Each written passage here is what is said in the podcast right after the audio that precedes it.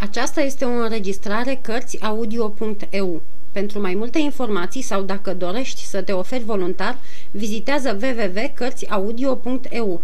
Toate înregistrările Cărțiaudio.eu sunt de domeniu public. Capitolul 11. Ce-am auzit din butoiul cu mere Nu, nu eu, spunea Silver. Flint era capitan. Eu eram șef de echipaj. Știi, din pricina piciorului meu de lemn. Salva de tun care mi-a luat mie gaibaracul, i-a luat și lui Piu vederea.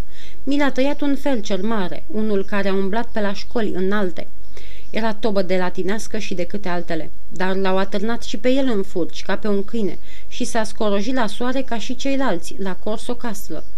Ăștia erau de lui Roberts, oamenii lui, și toată năpasta de aici începe, de la schimbarea numelui vasului. Se numea când Royal Fortune, când al minteri, eu zic că odată ce ai botezat un vas într-un fel, să-l lași în pace. Așa a fost cu Cassandra, care ne-a adus pe toți cu bine acasă din Malabar, după ce England capturase Viceroy of the Indies. Așa a fost și cu bătrânul Walrus, vechiul vas al lui Flint, pe care l-am văzut roșu de sânge și gata să se scufunde decât aur căra. Ehei, se auzi glasul vădit plin de admirație al celui mai tânăr marinar de la bord. Flint era un om și jumătate. Numai Davis era ca el, spuse Silver. Dar n-am navigat niciodată cu el. Am început cu England, după aceea cu Flint, asta e istoria mea, iar acum, ca să zic așa, am pornit pe cont propriu. Am pus deoparte 900 de pe urma lui England și 2000 de pe urma lui Flint. Nu e așa rău pentru un fost marinar. Totul e la adăpost la bancă. Ascultă-mă pe mine. Greu nu-i să faci bani, ci să-i păstrezi. Unde sunt acum oamenii lui England? Cine știe? Unde sunt oamenii lui Flint? Cei mai mulți aici, la bord, bucuroși că se dedulcesc cu bunincă. Unii cerșau înainte de a veni în coa. Bătrânul lui Piu, după ce și-a pierdut vederea, nu i-a fost rușine să cheltuiască 1200 de funzi într-un an ca un lord din Parlament. Și unde e acum? Pe lumea elaltă? De doi ani încoace omul ăsta se atingea de foame. Cerșa, fura, înjunghia și tot se usca de foame, firar el a furisit să fie. La ce bun să răscolești timp de 30 de ani mările și oceanele dacă-i vorba să ajungi aici? Așa e, glăsui marinarul cel tânăr, dar toate câte le spui, după mine unul nu ne folosesc la nimic. Nerozilor, nu ne folosesc la nimic nici asta, nici altele, strigă Silver. Fă bine și uită-te încoa, tânăr ce ești. Tânăr și deștept ca nimeni altul. De cum te-am văzut, mi-am dat seama. Vreau să-ți vorbesc deschis ca unui bărbat. Vă puteți închipui ce am simțit când l-am auzit pe bătrânul proclet adresând altuia aceleași cuvinte miroase pe care mi le spunea și mie. Cred că dacă puteam, îl omoram pe loc. El însă îi dădea înainte, fără să-i treacă prin minte că era auzit. Cavalerii norocului altă soartă n-au. Duc o viață crâncenă și riscă să fie spânzurați, dar mănâncă și beau cazmei și când croaziera s-a isprăvit, auzi, li spline buzunarele cu sute și sute de lire, nu cu firfirice. Ei, dar aici, aici. Cei mai mulți se apucă de zaiafeturi, aruncă banii în dreapta și în stânga și pe urmă îndărăt pe mare numai cu cămașa pe ei. Eu însă nu-s dintre ăștia. Eu pun banii bine, o parte aici, o parte acolo, nu mulți într-un loc, ca să nu bate la ochi. Am 50 de ani, vezi tu? După ce mă întorc din croaziera asta, mă aștern serios pe viață de gentleman. E și timpul, nu-i așa? Dar nici până acum n-am trăit prost. Niciodată nu m-am lipsit de nimic din ce mi-a dorit inima, am dormit pe moale și am mâncat bine în fiecare zi, afară doar când eram pe mare. Și cum am început? La prova, ca tine. Mm, da, făcu celălalt, dar banii pe care i-ai pus bine trebuie să-ți muți gândul de la ei. După istorie silea asta, n-ai să mai îndrăzne să te arăți în Bristol. Ce face? Dar unde crezi că i-am pus?" întrebă Silver zeflemitor. La Bristol, la bancă, unde în altă parte?" răspunse tânărul matelot. Au fost acolo," spuse bucătarul. Da, mai erau acolo când am ridicat ancora.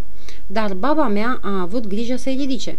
A vândut și ocheanul și vad și cu inventar cu tot și a plecat să mă aștepte într-un loc. Ți-aș spune unde, fiindcă am încredere în tine.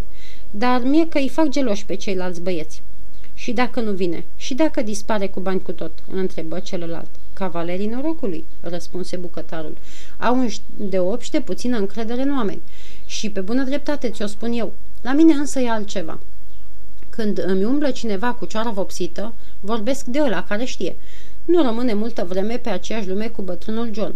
Unora le era frică de Piu, altora le era frică de Flint. Dar până și lui Flint îi era frică de mine. Îi era frică așa trufaș cum era. Și nu era om mai sălbatic ca Flint. Chiar necuratului i-ar fi fost frică să se ducă pe mare cu el. E așa cum îți spun, eu nu mă laud și tu singur ai văzut cât de repede leg o prietenie, dar când eram șef de echipaj, cam ei stăteau în fața mea bătrânii pirați ai lui Flint. O, poți să te simți la adăpost pe vasul bătrânului John. Să-ți spun drept, mărturisi tânărul, până a nu sta de vorbă cu dumneata, John, nu-mi plăcea nici atâtica treaba asta. Dar acum, hai să batem palmă. Ți-am spus eu că ești băiat deștept și de ispravă, răspunse Silver, scuturându-i mâna cu atâta putere că se cutremură butoiul. Niciodată n-am văzut un cavaler al norocului mai ceva ca tine. Începusem în sfârșit să pricep tâlcul acestor cuvinte. Cavaler al norocului nu însemna altceva decât pirat sadea, iar mica scenă pe care o ascultasem nu era decât ultimul act de momire a unuia din marinarii cinstiți, poate ultimul care mai rămăsese la bord dar asupra acestui lucru m-am dumilit curând, căci la un șuierat ușor al lui Silver, un al treilea ins se ivi și se așeză lângă el. Dick e blat cu noi, îi spuse Silver.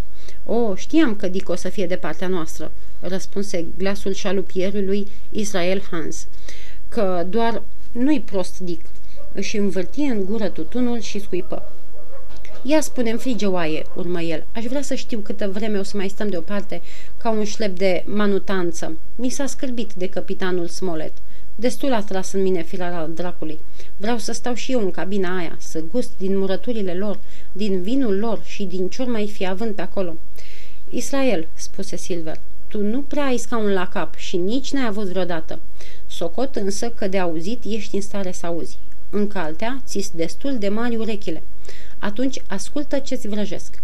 Ai să dormi tot la prova, ai să muncești ca și până acum, ai să vorbești frumos și ai să fii cumpătat până te-o dezlega eu. Am spus și așa o să fie, fiule. Mă rog, eu nu zic nu. Ce, zic eu nu? mormăi șalupierul. Dar atâta vreau să știu și eu. Când? asta e tot ce vreau să știu. Când? Pe toți dracii, strigă Silver. Dacă vrei să știi când, o să-ți spun. Cât de târziu. Iată când. Avem aici un navigator de mâna întâi, capitanul Smollett, care ne conduce vasul ăsta blestemat. Îl mai avem pe Squire și pe doctor cu harta lor, pe care eu nu știu unde au pitit-o, așa Singur spui că nici tu nu știi. Atunci eu zic să-i lăsăm pe Squire și pe doctor să găsească ei comoara și să ne ajute să o aducem pe corabie. Pe urmă, vedem noi. Dacă m-aș putea încrede în voi, feciori de lele ce sunteți, l-aș lăsa pe capitanul Smollett să ne conducă înapoi până la jumătatea drumului și abia pe urmă le-aș face de petrecanie. De ce? Păi nu suntem toți marinari, noi ăștia de aici?" se miră tânărul Dick. Marinar de punte vrei să spui, îl zeflemisi Silver. Știm să ținem un drum pe apă, dar cine ne îndreaptă cum trebuie? Aici să vă văd pe unde vă scoateți cămașa, grozavilor. Dacă ar fi după mine, l-aș lăsa pe capitanul Smolet să ne ducă în dărât cel puțin până dăm de Alizee. Scăpăm și de calcule greșite și n-ajungem la o lingură de apă pe zi. Dar știu câte parale faceți. Aș putea să-i viu de hac pe insulă după ce vom avea marfa la bord. Atâta pagubă. Dar e păcat. Vă cunosc eu. Nu vie bine decât când vă îmbătați. Nu suntem făcuți să mergem pe același drum. Mie silă că am de-a face cu lichele ca voi. Mai domol Long John, mormăi Israel. Cine ți se pune de-a curmești zișul? Ehei, eh, câteva sebarosane, credeți-mă, n-am văzut culcate pe țărm și câți băieți chipeși pozmăgindu-se la soare pe cheiul spânzurătoarei, strigă Silver. Și asta din pricina grabei, a grabei și iar a grabei. M-auziți voi? Hei, câte n-am văzut eu pe mare? Dacă v-ați vedea cu minți de treabă, numai puțin să puneți umărul, v-ați plimba pe urmă toți în droșcă, numai să vreți. Dar nu sunteți voi dintre ăștia, vă cunosc eu. Chiar de-a doua zi va spune pe băutură și pe urmă haț și triangul. Toată lumea știe că vorbești ca un predicator, John, dar au mai fost și alții care se pricepeau să mânuiască o cârmă tot așa de bine ca și tine, spuse Israel, dar știau și de glumă. Nu erau așa de îngânfați și nici așa de colțoși ca tine. Hai, da, de, nu luau vânt și se simțeau bine printre prietenii veseli. Zău, spuse Silver, și unde, mă rog, ție sunt ei acum? Piu a fost unul dintre ăștia și a murit cerșetor. Flint la fel și a murit din pricina romului la savana. Ehei, erau cu toții băieți de viață și încă cum? Dar unde au ajuns? Dar, întrebă Dick, când eu mai aveam mână, ce o să facem cu ei? Ești un om dintr-o bucată, strigă bucătarul plin de admirație. Uite ce se cheamă să ai duhul afacerilor. Tu ce părere ai? Să-i lăsăm pe uscat? Așa făcea England. Sau să-i tăiem ca pe niște porci? Așa făceau Flint și Billy Bones. Billy era bun la de-al de astea, nu era ciung, spuse Israel. Morții nu mușcă, zicea el. Acum și el e mort. Dar ce a lui e a lui, avea înțelepciunea lucrurilor. Și dacă a fost vreodată marinar dârs care să fi meritat să ajungă la liman, apoi acela era Billy. Așa-i precum zici, dârz și iute, reluă Silver. Eu sunt un om blajin, un gentleman din cap până în picioare. Datoria e datorie, fraților. Eu votez pentru moarte. Când am să mă duc la Parlament cu caleașca mea, nu vreau să mă pomenesc pe neașteptate cu vreun clănțău din ăștia în cabină, venit nepoftit ca dracul în biserică. Părerea mea e să nu ne pripim, dar când o veni momentul să le facem la toți de pretecanie. John, strigă șalupierul, ești un om și jumătate. Să spui asta, Israel, după ce ai să vezi treaba dusă la capăt, răspunse Silver. Cer un singur lucru însă. Îl cer pe Trelani. Vreau să-i despic capul de vițel cu mâinile mele. Dick, adăugă el schimbând tonul. Ia scoală-te ca un băiat drăguț ce ești și adu-mi un măr să-mi mai moi gâtlejul. Vă puteți închipui groaza ce mă cuprinsese. Dacă m-ar fi ținut balamalele, aș fi sărit afară și aș fi rupt-o la fugă. Dar și inima și picioarele mi se muiaseră. L-am auzit pe Dick mișcându-mă ca să se ridice și pe cineva care, pe semne, îl oprea, apoi Hans spuse Dă încolo de epavă, nu mai e nimic în doagele alea John, mai bine un gât de rom. Dick, spuse Silver, am încredere în tine. Ia aminte, pe balercă este o măsură. Uite cheia. Umple o ulcică și adu aici. Îngrozit cum eram, nu m-am putut opri să nu mă gândesc că în chipul acesta își făcea rost domnul erou de băutura din care i s-a tras moartea.